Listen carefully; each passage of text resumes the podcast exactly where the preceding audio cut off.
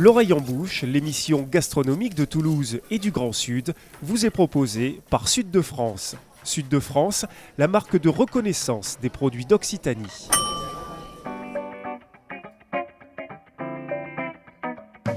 Bonjour et bienvenue dans l'oreille en bouche, l'émission gastronomique qui met Toulouse et le Grand Sud dans ses casseroles et dans vos oreilles. On se retrouve avec une joie sans pareille pour entamer notre quatrième saison. Quatre ans de bruit et de fureur, de débats enflammés pour tenter d'être des passeurs de goût entre les professionnels du manger et du boire et vous, les amateurs et amatrices de bonne chair, pour accoster de conserve sur les rives de la gastronomie avec le drapeau de l'excellence française et occitane en étendard. Au-delà de ces prolégomènes grandiloquents, nous restons bien entendu solides sur nos points cardinaux, transmission, passion, exigence et mauvaise foi. Le sujet qui nous occupe aujourd'hui relève comme souvent de l'essence même de notre cuisine. Nous sommes au tout début de l'automne, nous avons déjà faim d'une cuisine plus chaleureuse, une cuisine qui donne presque envie d'hiver, bref, une cuisine soutenue par des sauces. Trop complexe, trop riche, trop lourde, déjà montré du doigt dans le manifeste de la nouvelle cuisine élaboré en 1973 par Go et Millot, les sauces sont-elles has-been? Des chefs-d'œuvre en péril sommés de s'adapter à une modernité bruyante sous peine de tomber dans l'oubli Nous allons en débattre dans quelques instants. Au sommaire également de cette émission de reprise, une réouverture, celle d'un mythique bar à vin de Toulouse, le Nabucodonosor, rue du Coqdin, dont la soirée inaugurale a été pour le moins animée. On a une petite surprise, on a eu les, euh, les frigos qui sont tous morts euh, deux jours avant l'ouverture. Donc il va falloir qu'on répare les frigos, là on se démerde parce qu'on a des, euh, des frigos à la cave, mais ça nous fait beaucoup marcher. Il faut s'adapter quand on entreprend ou quand on monte un truc.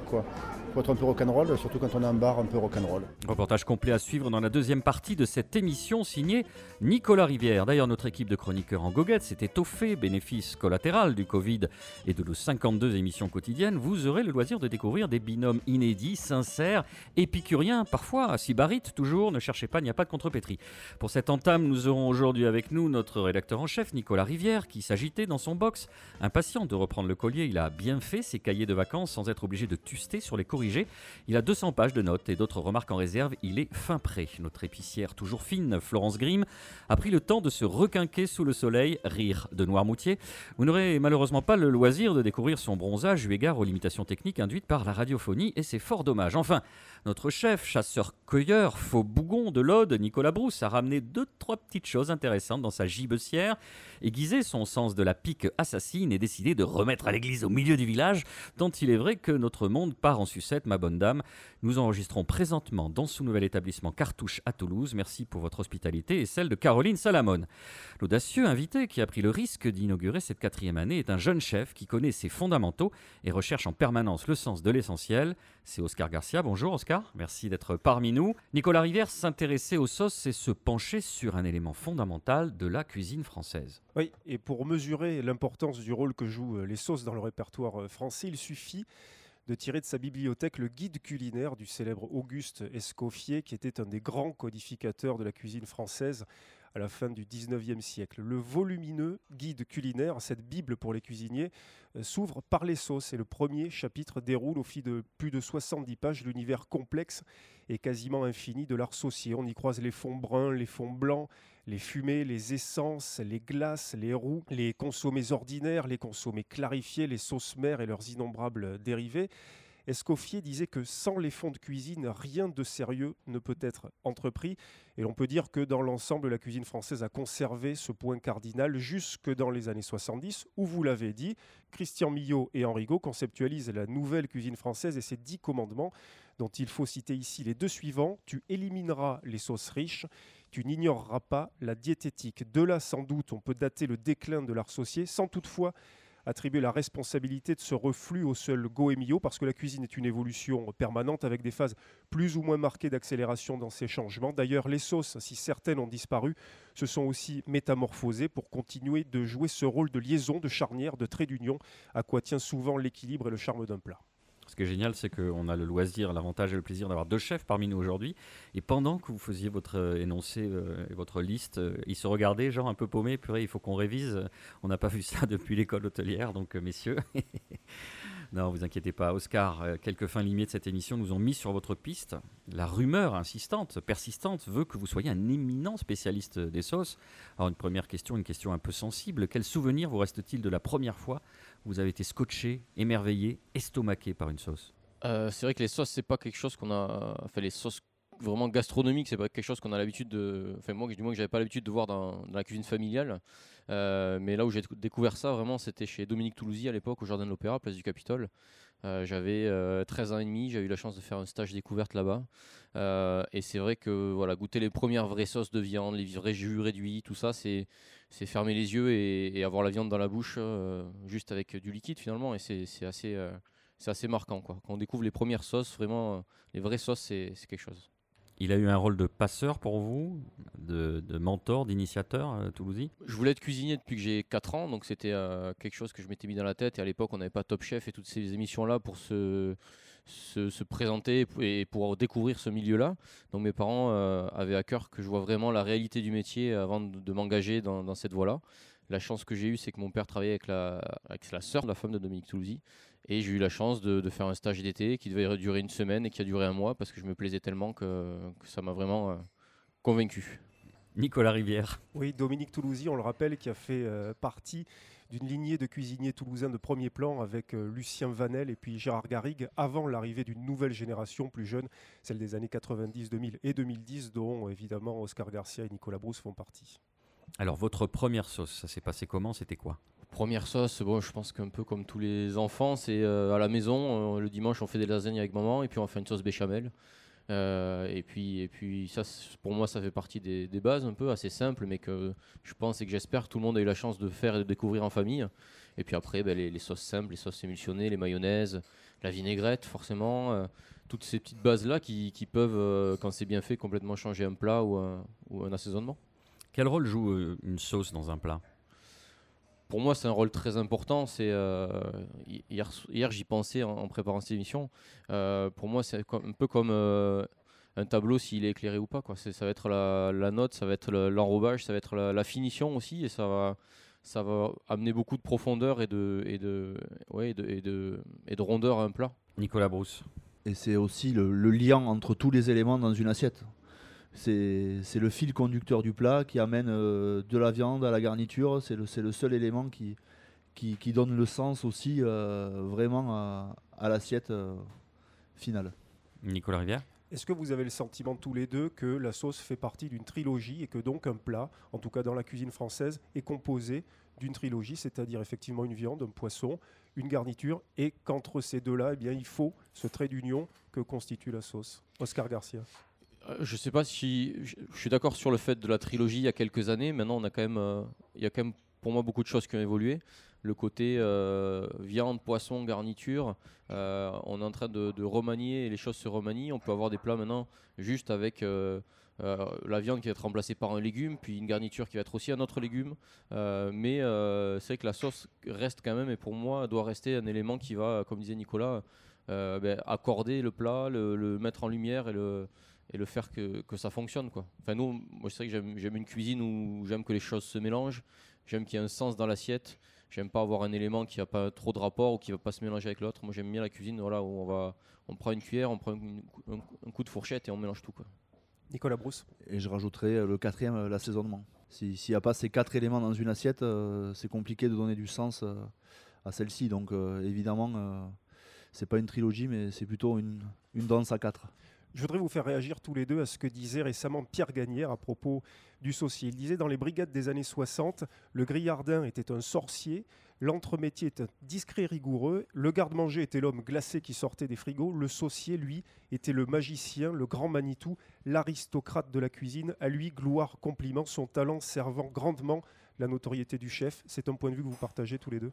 Ouais, je pense qu'on n'a pas connu, euh, on n'a pas eu la chance de connaître des des maisons avec des brigades complètes avec des grands sauciers, enfin pour ma part. C'était souvent euh, regroupé au poste de la viande. Mais c'est vrai que d'après ce qu'on nous a raconté, euh, c'était vraiment le poste euh, où c'était vraiment la star de, le saucier, c'était vraiment la star de la cuisine. Il était peut-être même plus expérimenté que le chef. c'était le, bras droit du chef sans, sans en avoir le statut. Quoi. Oscar?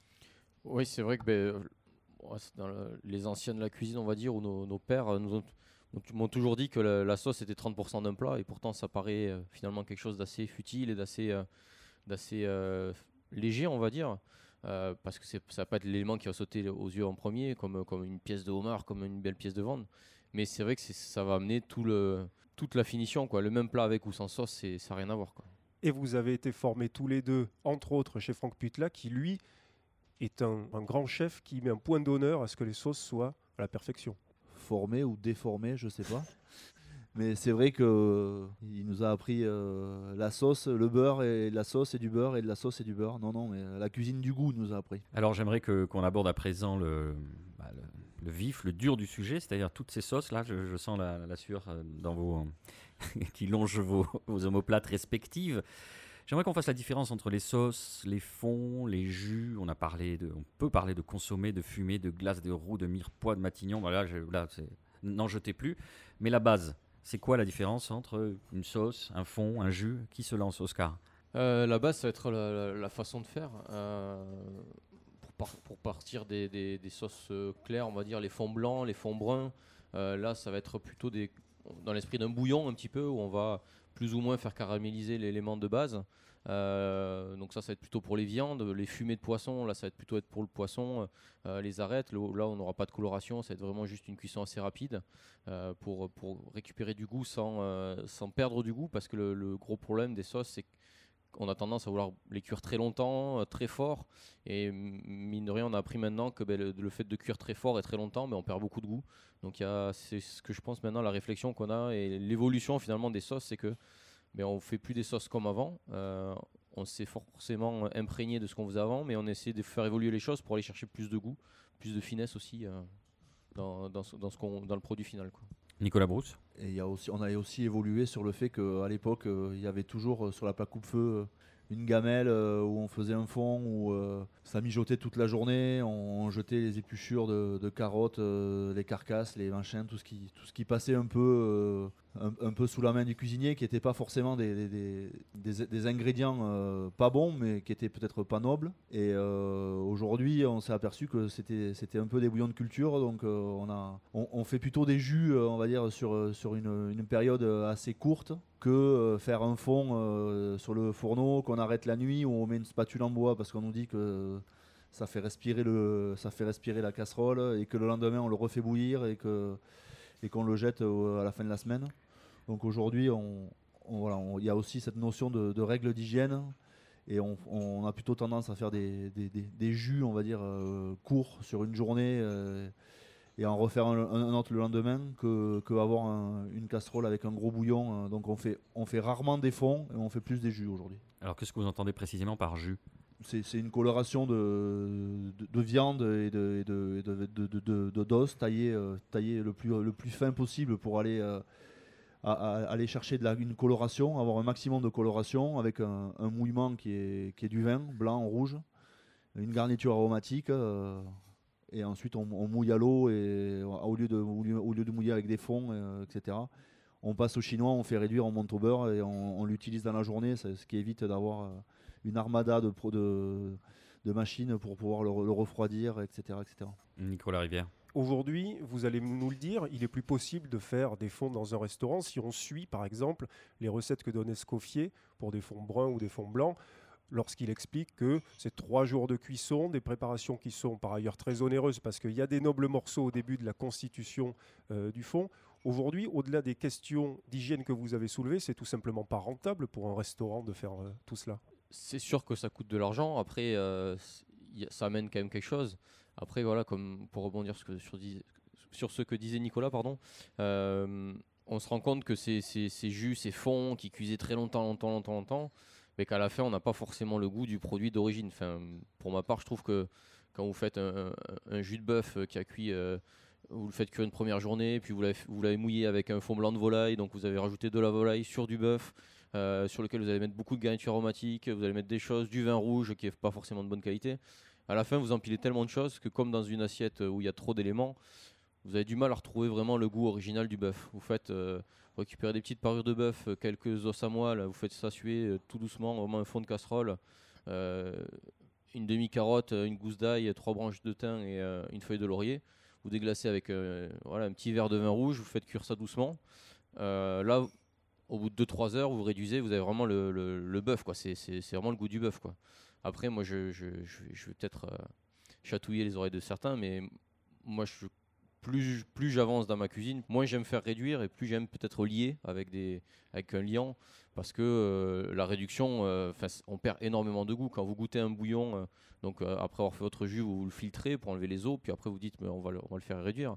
Quand vous le goûtez au moment euh, de le faire réduire et une heure après, c'est sûr que vous avez une concentration, mais c'est pas toujours la concentration du goût de la viande notamment. Ça va être euh, des fois une concentration de, réduction, de torréfaction ou de, des fois du, du tanin du vin que vous avez pu mettre et qui va se ressortir plus que le, goût du, petit jus de viande, euh, du petit jus de bœuf par exemple. Mais ça, ça plaisait à une époque, ce que vous décrivez, ces goûts-là. Bien sûr, ça plaisait, comme, euh, comme euh, quand vous lisez Es- Escoffier, euh, ça plaisait de mettre du beurre, du foie gras et de la crème à peu près dans toutes les recettes. Je pense que c'est comme tout, c'est comme la mode, c'est les choses évoluent, les, les envies des gens évoluent et les, les tendances aussi. Quoi, et, et- et on est dans une, dans une vraie période où on va chercher l'essentiel, on, va, on, on retourne vers, le, le sour- vers la source des choses, vers le, le produit. Euh, donc je pense que c'est dans la, dans la démarche actuelle. Alors, dans la continuité de ce que vous nous décrivez de votre démarche, est-ce que vous avez quelques astuces, quelques petits euh, tours de main pour nos auditrices et nos auditeurs?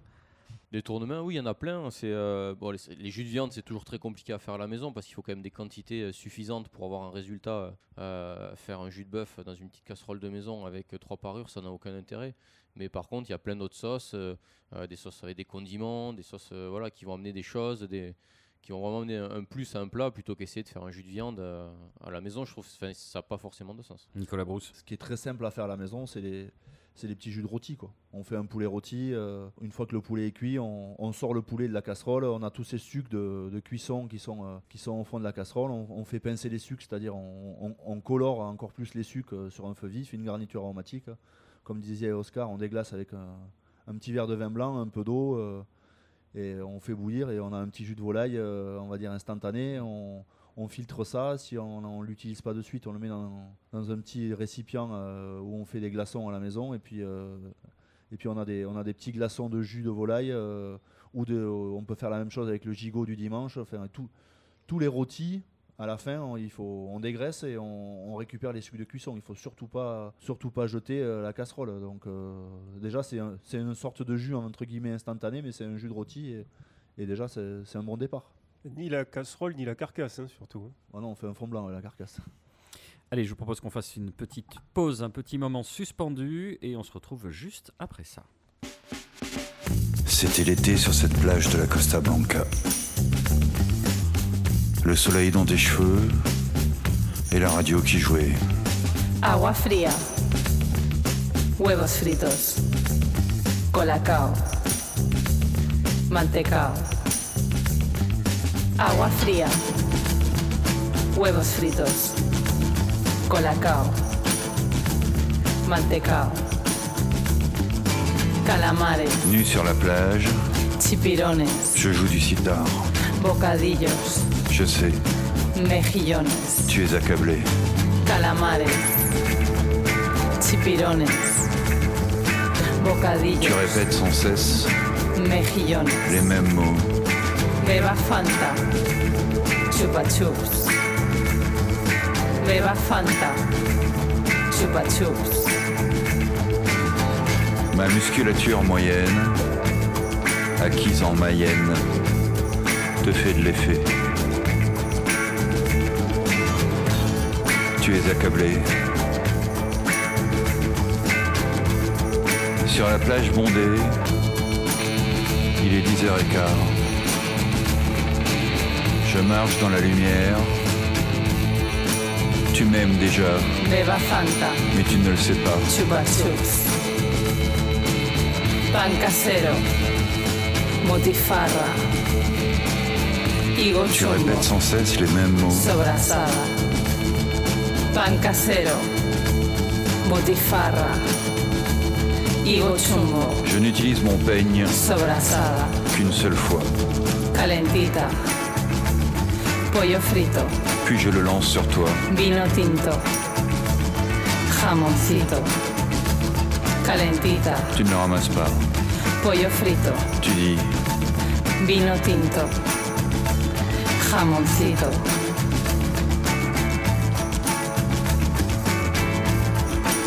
Tu es accablé. Beba Fanta. Chupa Chups. Beba Fanta. Chupa Chups.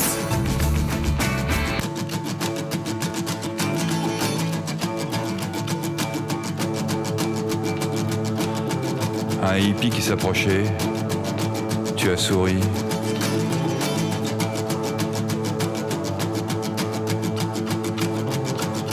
Tu lui as dit Marijuana.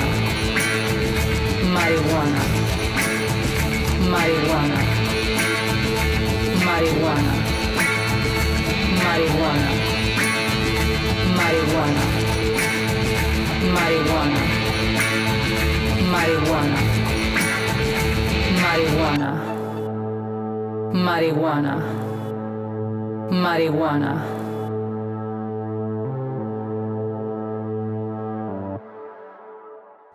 D'être fidèle à l'Orient Bouche, l'émission gastronomique qui parle la bouche pleine. Notre invité pour cette émission de reprise est le chef Oscar Garcia.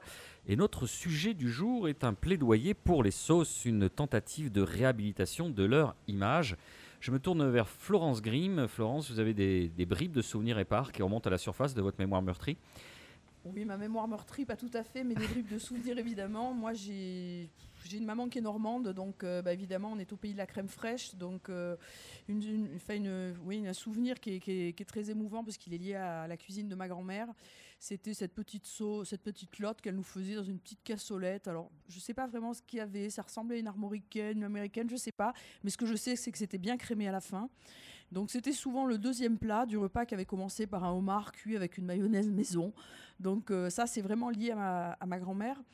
Et puis après, bah, quand on est un petit peu plus, plus loin, ça a, été, ça a été la cuisine de ma mère. Donc cette fois, là, c'était bah, le poulet de Bresse au vin jaune euh, avec des morilles. Et puis au dernier moment, bah, on mettait de la crème. hein, on est toujours sur la Normandie.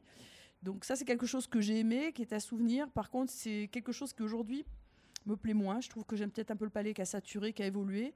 Et puis après, j'ai découvert, euh, travers deux chefs euh, à, peine, euh, à doués, euh, bah, dans la cuisine d'Olivier Rollinger, ce qui était ces sauces qui sont maintenant faites, euh, comme vous l'évoquiez précédemment, avec des bouillons. Et puis bah, là, il y avait toujours une petite épice ou quelque chose un peu pour twister, pour donner un peu de peps. Et puis bah, le summum de, la sauce, je l'ai découvert chez Alexandre Couillon avec un, turbo présenté avec des petits pois et un lait d'amande. Alors là, on était aussi sur un bouillon qui devait ressembler peut-être un bouillon un peu asiatique, quelque chose comme ça, mais ce, cette note de lait d'amande en finale, euh, pour moi, ça a été la perfection. Voilà, donc quelque chose de plus léger, euh, plus abouti. Je dirais que c'est ce que, ce que j'aime aujourd'hui. J'ai, j'ai, j'ai un palais qui sature un peu sur tout ce qui est très crème, très beurre. euh, voilà, je pense que j'ai évolué comme beaucoup. Puis vous vivez dans le sud maintenant pour, pour échapper à la malédiction du beurre et de la crème. Pas du tout.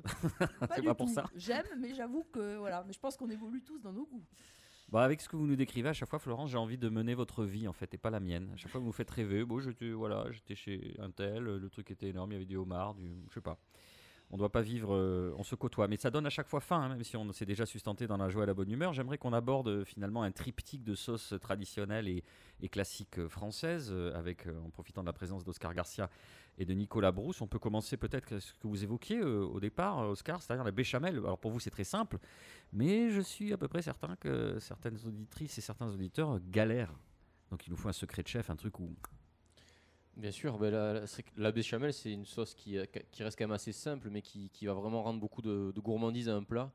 Ben, on connaît les lasagnes, les macaronis. Enfin, on, on peut aller vers plein de choses. On peut, on peut en faire mille dérivés. On peut l'alléger. On peut la, la rendre euh, plus gourmande. euh, donc, c'est une sauce qui est quand même assez intéressante. La, base très simple, ça va être de, faire fondre du beurre. euh, autant de beurre qu'on va mettre de farine. Et après, y ajouter le lait et le remuer. à température ambiante et le, monter en, température gentiment, sans oublier bien sûr dès le début l'assaisonnement toujours, hein. Sel, poivre, muscade. Après voilà, ça ouvre aussi le, le, champ à plein de possibilités d'épices. On peut la parfumer sur, sur plein de choses. Et puis après, comme on disait, on peut la, on peut la dériver en rajoutant du fromage. On peut y, aller, on peut y ajouter des, du jaune d'œuf pour la faire vraiment plus prendre sur, euh, sur une préparation. C'est vraiment une sauce assez, euh, assez intéressante et, et qui offre vraiment plein de possibilités avec une base assez simple et assez accessible. Alors une autre sauce, mais qu'on fait rarement chez soi, que la plupart euh, de nos compatriotes achètent déjà toute faite, c'est la sauce béarnaise. Qui veut se lancer? Nicolas Brousse? La béarnaise, il faut absolument pas l'acheter en, boîte. Quand vous voyez la boîte, vous balancez un grand coup de pompe dans la boîte et, vous, allez au rayon fruits et légumes, vous achetez des échalotes, euh, une branche d'estragon et puis on va faire une béarnaise parce que ça n'a pas goût, euh, ça a pas goût à ça sinon. Mais c'est très très simple une béarnaise. C'est euh, une mayonnaise mais chaude. Donc en fait, il faut juste avant faire une réduction d'échalotes ciselées, poivre mignonnette et vinaigre. Donc on met tout ça dans une casserole, on fait réduire à sec. Et une fois qu'on a cette, euh, cette petite réduction à sec, on, met, on va mettre trois jaunes d'œufs, on émulsionne, on fait comme un petit sabayon, on émulsionne. Et ensuite on vient verser dessus du beurre clarifié et on le, on le monte comme une mayonnaise. Si on n'a pas de beurre clarifié, on peut le faire au beurre, ça marche aussi. Oui, parce que vous voyez mes hochements de tête. Déjà, euh, poivre mignonnette, c'est quoi? C'est du poivre écrasé. euh, on peut mettre des grains de poivre, mais le mieux c'est de mettre. On prend, on prend du, grain de, de- du grain de poivre, on, l'écrase entre deux casseroles. euh, ça, on fait du poivre mignonnette. C'est tout simple. Un beurre clarifié, vous nous rappelez? Donc en fait, il faut faire fondre, du beurre gentiment, pas sur, euh, pas sur un feu, dans un endroit un peu chaud, euh, par exemple l'hiver au coin de la cheminée. euh, on va séparer le, le petit lait de, de la matière grasse et on, on filtre ça gentiment. on le, le petit lait va se déposer au fond de la casserole. Donc on penche gentiment notre casserole et on récupère le, le beurre clarifié. Ah oui, non, mais finalement, c'était assez simple. euh, Et la C'est dernière. que de la cuisine, c'est simple. Oui. Je comprends vite, mais il faut m'expliquer longtemps. Euh, la dernière sauce qui nous intéresse, c'est la sauce vierge. Oscar. Sauce vierge, moi, c'est une sauce que j'aime beaucoup parce qu'elle va. bah, déjà, est- c'est une sauce assez légère euh, et, et on va vraiment pouvoir la, la faire accompagner de plein de choses. Je dirais que c'est plus une sauce d'été euh, parce que justement, c'est plus léger, base d'huile d'olive, euh, euh, un peu de vinaigre ou pas, euh, des condiments beaucoup.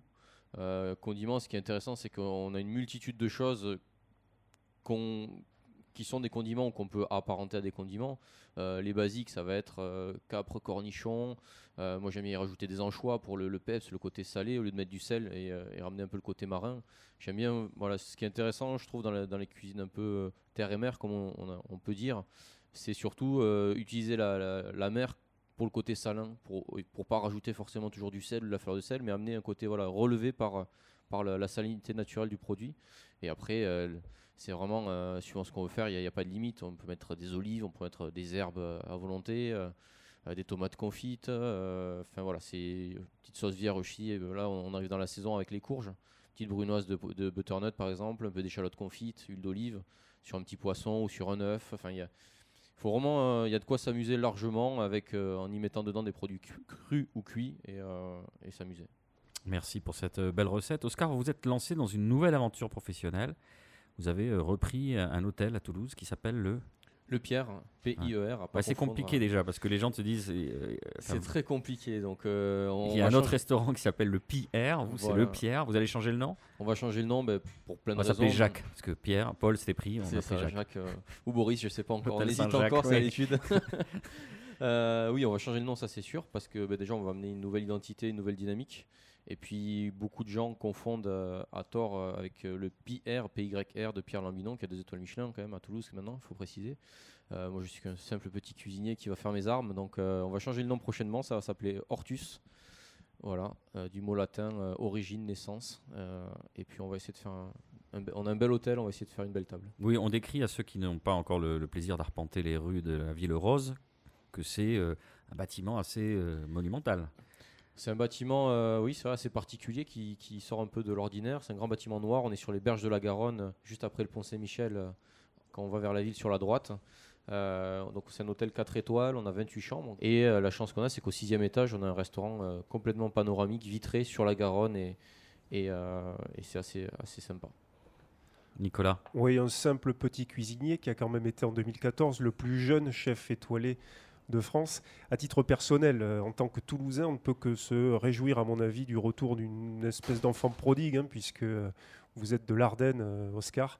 En tout cas, ce projet Hortus, ce sera peut-être une des premières fois où vous allez pouvoir déployer votre cuisine avec les coups des franges, puisque jusqu'à présent, vous travaillez dans des maisons qui n'étaient pas votre propriété pure. Est-ce que maintenant vous vous dites, ça y est, je vais pouvoir avancer en toute liberté? Euh, bien sûr que là, ça va vraiment être, euh, je dis notre maison parce qu'on fait, on fait ça tous les deux avec ma femme. Euh, à Uzès, où j'ai eu la chance d'avoir mon étoile à 25 ans, c'est que j'étais chef employé. Alors, bon an, mal an, j'étais que chef employé, mais en même temps, on m'a donné tous les moyens pour faire et pour aller vers cet objectif-là qui, qui était fixé. Là, oui, je vais être plus libre dans mes choix, mais en même temps, c'est moi qui fais les chèques à la fin du mois. Donc, je vais être d'autant plus euh, consciencieux, on va dire, et sérieux sur, sur la gestion, qui est un des points très très importants de notre métier, et, euh, et plus précis, mais, mais je veux aller vers de belles choses. Une ouverture prévue? Une ouverture prévue, euh, l'hôtel on l'a- ouvert déjà le- au 1er septembre, on voulait pas rater le, le redémarrage, c'est un hôtel qui a été fermé pendant 6 mois pour, par, par rapport au confinement, donc euh, qu'on a racheté, qu'on a rouvert au 1er septembre, et le restaurant on veut y faire quelques travaux aménagement pour une ouverture en début d'année. Dernière question, euh, vous nourrissez aussi une passion coupable pour un pan de notre histoire surannée, euh, comme il se doit. Je vais bien sûr parler de la deux chevaux Citroën. C'est vrai, c'est vrai, vous connaissez tous mes vices maintenant. Euh, c'est une de mes, c'est un peu ma deuxième passion, c'est vrai, après la cuisine euh, ou avant, je sais pas, ou dans, enfin, c'est deux, deux passions pour moi. euh, qui Celle-là, elle m'a été transmise par mon père, qui dans les années 70 a fait beaucoup de voyages un peu partout en Europe. Et euh, voilà, c'est que je fais pas mal de voyages. euh, je suis assez passionné par cette voiture qui aussi est un, un bel objet d'échange et de, et de communication et de partage avec les gens. et qui fait toujours réagir. Alors en revanche, euh, à l'instar des, des fonds de veau ou des fonds qui sont plus très hygiéniques, euh, bientôt peut-être dans la- les zones à faible émission, les deux chevaux seront interdites de circulation dans les grandes villes. C'est vrai. C'est un pan de notre histoire qui part. C'est vrai. Est-ce que vous en avez conscience, Oscar Garcia? J'en ai conscience, c'est pour ça que je la passerai jamais en, en carte grise collection en voiture, pour avoir la chance quand même toujours de rouler avec. Non, c'est vrai que voilà, il y a, bon après, euh, ça fait partie de l'évolution. Euh, la chance qu'on a, c'est qu'il y a maintenant le, je sais pas si vous connaissez le ré- ce qu'ils appellent le rétrofit.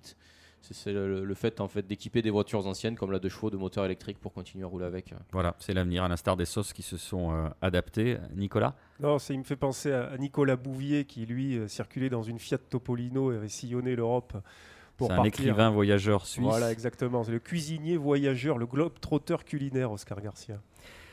Allez, en ce mois de septembre, une réouverture très attendue a eu lieu à Toulouse, celle du bar à vin Le Nabucodonosor, situé rue du Coq d'Inde. On avait enregistré en février dernier une émission dans les murs, alors en travaux, du dit euh, Nabucodonosor, en compagnie de Benjamin Boll-Roitelet, qui a repris euh, l'établissement avec un associé. L'ouverture était initialement prévue le 1er avril dernier, mais Covid-19 oblige, elle a eu lieu euh, finalement les 11 et 12 septembre dernier. Nicolas Rivière, n'écoutant que votre courage est fort d'une abnégation qui vous honore, genre il y avait du vin au bout, vous étiez notre envoyé spécial pour l'occasion. Verres et bouteilles trônent à nouveau derrière le comptoir. On se presse d'ailleurs autour de celui-ci pour passer commande, pour trinquer, pour arroser cette réouverture. Des habitués, des amis passent une tête pour voir à quoi ressemble donc ce Nabu, nouvelle version. Un Nabu qui rouvre ses portes avec beaucoup de retard, dû notamment à la crise sanitaire. Une longue parenthèse qui a permis à Benjamin et à Boris, les deux nouveaux tauliers, de revoir quelque peu leur projet initial. Au départ, le projet, on voulait qu'il soit vachement debout, à se, à se coller les coudes, comme, on- peut voir dans des, dans des bars à Saint-Sébastien, etc. Moi, je crois beaucoup à la, à la proximité physique. Ben, J'ai un peu raté mon coup là, pour l'occasion. Et donc, euh, donc on, a, on a un bar qui finalement est, est plus assis que ce qu'on voulait. Euh, on a conservé les tables et les chaises d'avant et on a pris le temps de bien réfléchir à tout ça, de réfléchir si ce n'était pas nécessaire qu'on soit un peu plus ce, que les gens appellent euh, cave à manger ou ce genre de choses avec du vin emporté, qu'on soit un peu plus un caviste où on peut boire des coups. On a voulu observer quelques mois pour euh, bien comprendre et être capable d'adapter euh, les travaux euh, en fonction du contexte. Il faut s'adapter quand on entreprend ou quand on monte un truc. Il faut être un peu rock'n'roll, surtout quand on a un bar un peu rock'n'roll. Ces dernières semaines, les lèvres bruissaient d'une seule question qu'allait-il subsister de cet insubmersible bousingot après 40 ans passés sous l'égide de Roland Castagnier, haute figure de la viniphilie toulousaine? Un regard aiguisé assorti d'une bonne mémoire des lieux livre l'impression que Boris et Benjamin n'ont quasiment touché à rien. Ça se voit pas. On a essayé, on a touché, quasiment à tout, mais on a essayé de se débrouiller pour que ça se voit pas trop. Le plafond, c'est plus le même. Le, bois du bar, il a été euh, totalement nettoyé. Euh, les, murs, on les a nettoyés pour les retrouver piqués. Euh, alors, au départ, on avait un, mur déglingué. Maintenant, on a un mur à nu qui est déglingué différemment.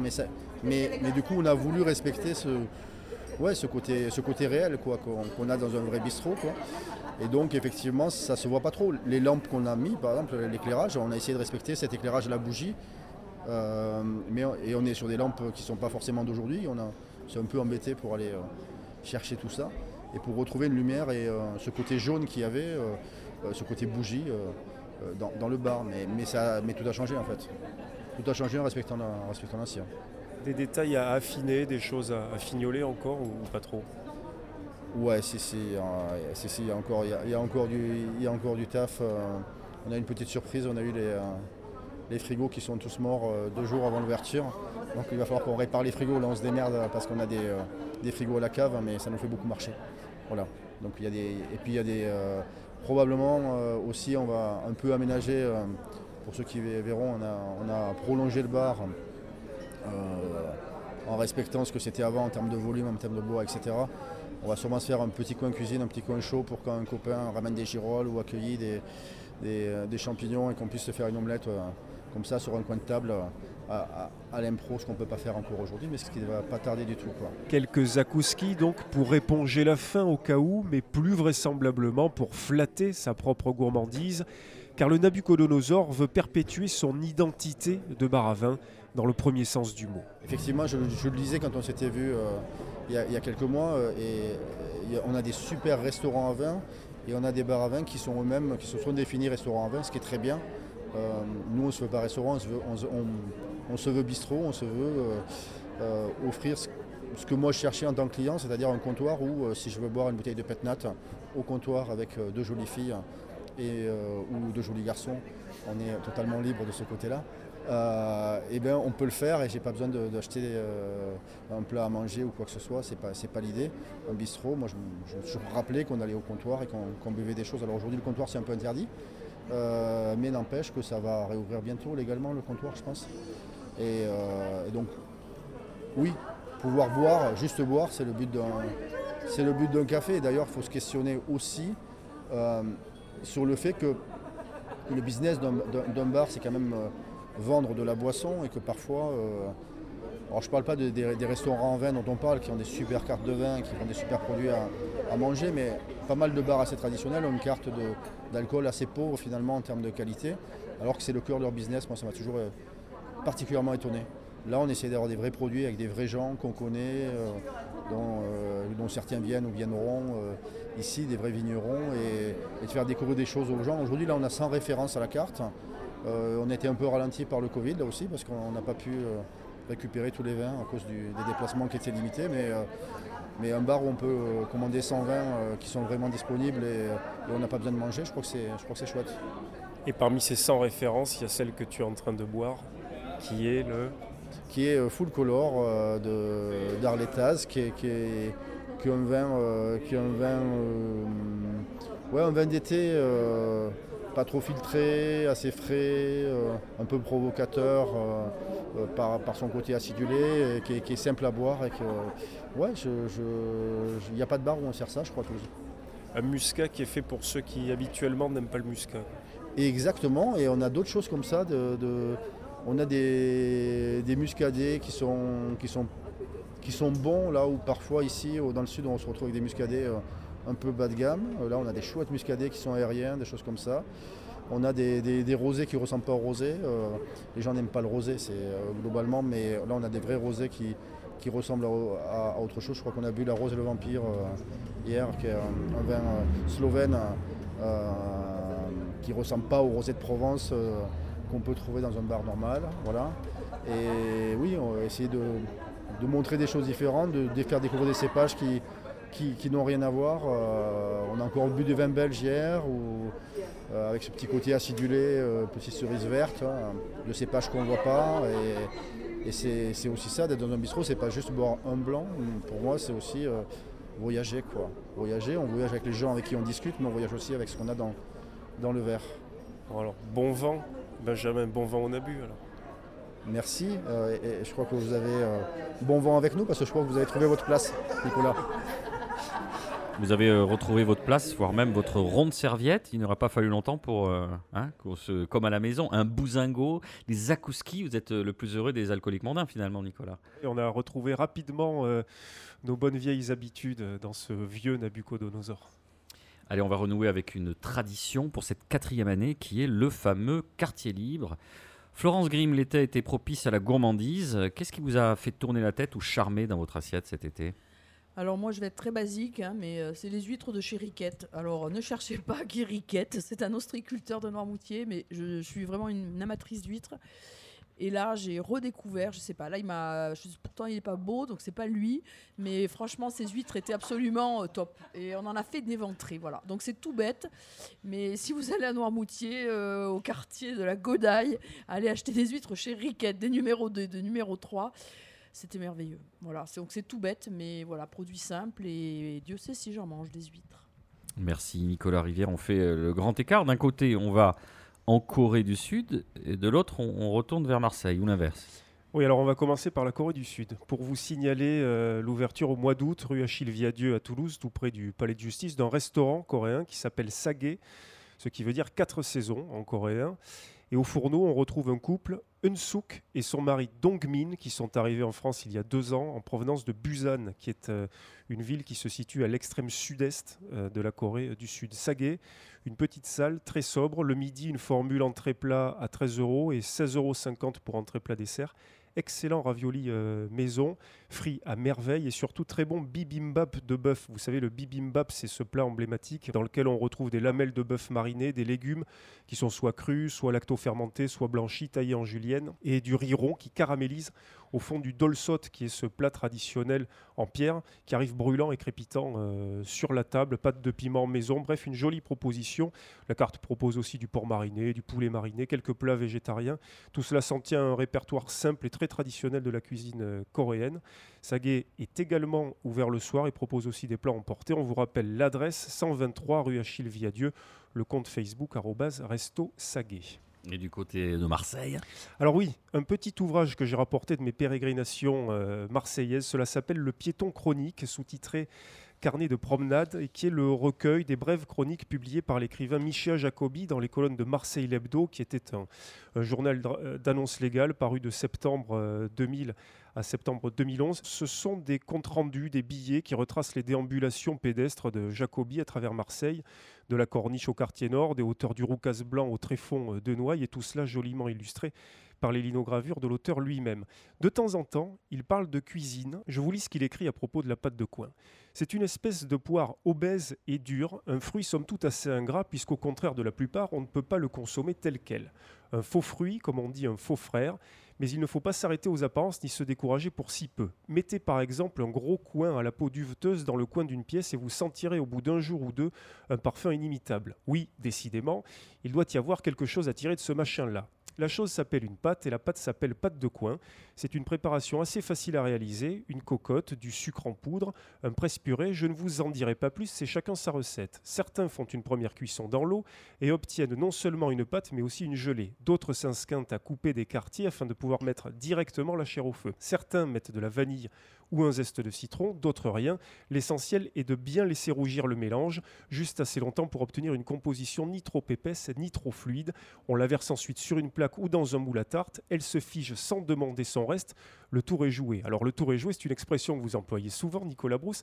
Et ce petit billet m'a fait penser à vous pour deux raisons. D'une part parce qu'il évoque pour Michel Jacobi une Madeleine de Proust, un souvenir d'enfance, mais surtout parce que chez Cartouche, il y a quelques jours, vous avez vous-même réalisé une gelée et une pâte de coin que vous avez servi évidemment et qui est faite avec les coins du jardin de votre père. Alors, on va, on va remettre l'église au milieu du village, comme diraient certains.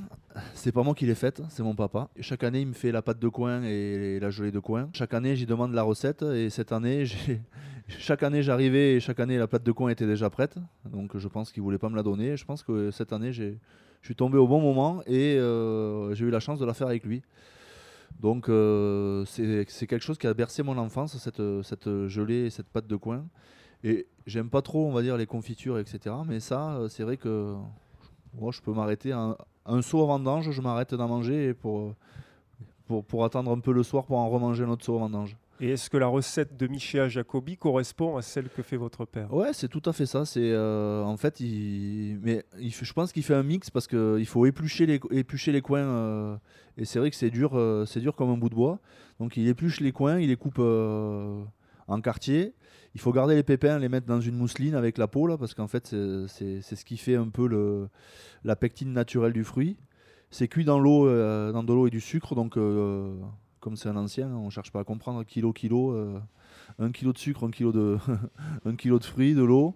On fait bouillir quand les, quand les fruits sont cuits, on mixe. Et, et là, c'est là où ça devient un peu, un peu compliqué. Là, c'est là où il faut la cuire dans un chaudron. euh, et il, faut, il vaut mieux mettre des gants de boxe parce que ça éclabousse, on, on repeint les murs, on se repeint les, les mains, euh, on est brûlé de partout. Et pendant deux heures, deux heures et demie, on remue ce chaudron sans s'arrêter, sinon ça, s'accroche. Et puis après, la magie opère, on verse ça dans une, plaque en inox et immédiatement ça, ça, fige. Et de l'autre côté, on fait réduire le bouillon et ça fait la gelée de coin pour le, petit déjeuner. Et puis, euh, je suis pas tout à fait d'accord avec le, le, le presse purée parce que le presse purée, ça fait des gros grains dans la pâte de coin.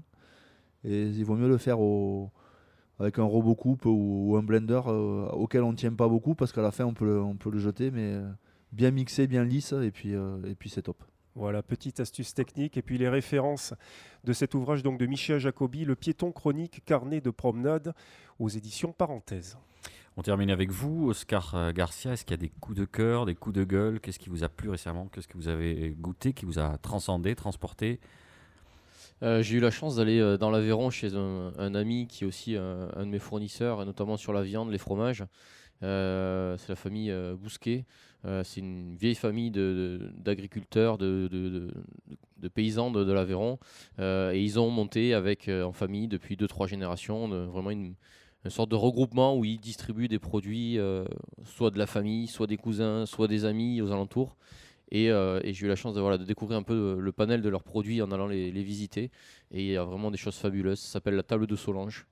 Euh, ils fournissent de beaux établissements partout en France maintenant. Et ils ont des produits assez exceptionnels. Du, yaourt fermier jusqu'au, bœuf d'exception.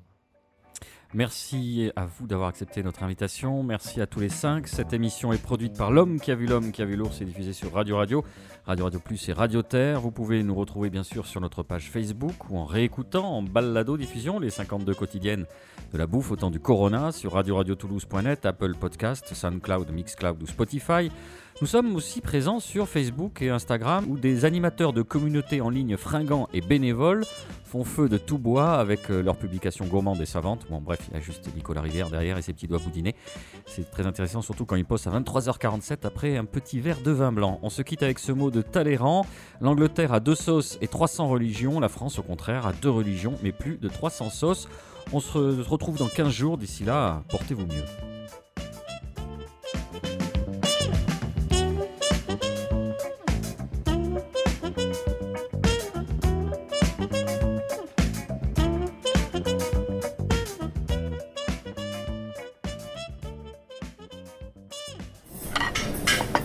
L'oreille en bouche, l'émission gastronomique de Toulouse et du Grand Sud, vous a été proposée par Sud de France. Sud de France, la marque de reconnaissance des produits d'Occitanie.